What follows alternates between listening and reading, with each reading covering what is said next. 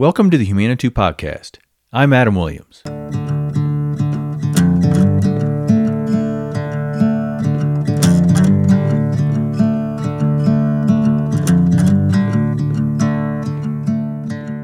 Every now and then, I ask podcast guests, whether that's on Humanitou or on the podcast that I host in Chaffee County, Colorado called We Are Chaffee Looking Upstream. I ask them why they share their stories with others, in general, and specifically with me for a publicly shared venue, like a podcast. It's a question that I revisit for myself occasionally, and I'm fascinated by why we humans tell stories, why we reflect on our lives and open up about them to audiences. I'm equally fascinated by why some people do not see the value in their own stories or in sharing them.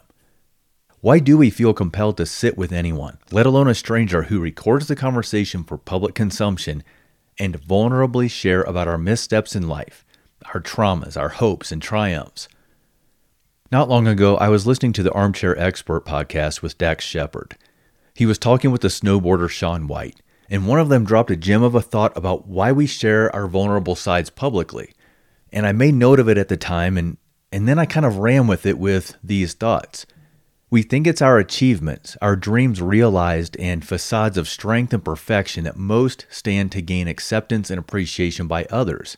Maybe it's even to wow and inspire others, when really the most inspirational quality that we have is our flaws, and how vulnerably and generously we share those. This is the power of story and being fully available to one another as humans, seeing the authentic humanity in each other. When we build facades to conceal our truest stories, our most meaningful stories, the ones that we carry in shame because we do not accept ourselves and we fear that others will not accept us either, we're inhibiting connection and love and acceptance. Carrying that pain in secrecy, or what we perceive to be secrecy, as if others can't see or feel or in some way perceive there's pain there. It denies us and others. It withholds the opportunity to give and receive what we most need love, connection. Later the same day that I had listened to that Armchair Expert episode, I started another conversational podcast called The Limits with Jay Williams. And he was talking with the hip hop artist Fat Joe. And Fat Joe served up this amazing and relevant perspective. He said, I live my life like an open book, total transparency. I want people to learn about my mistakes. I want people to learn about my failure. I want people to learn about my wins so that we can just pass a baton of hope.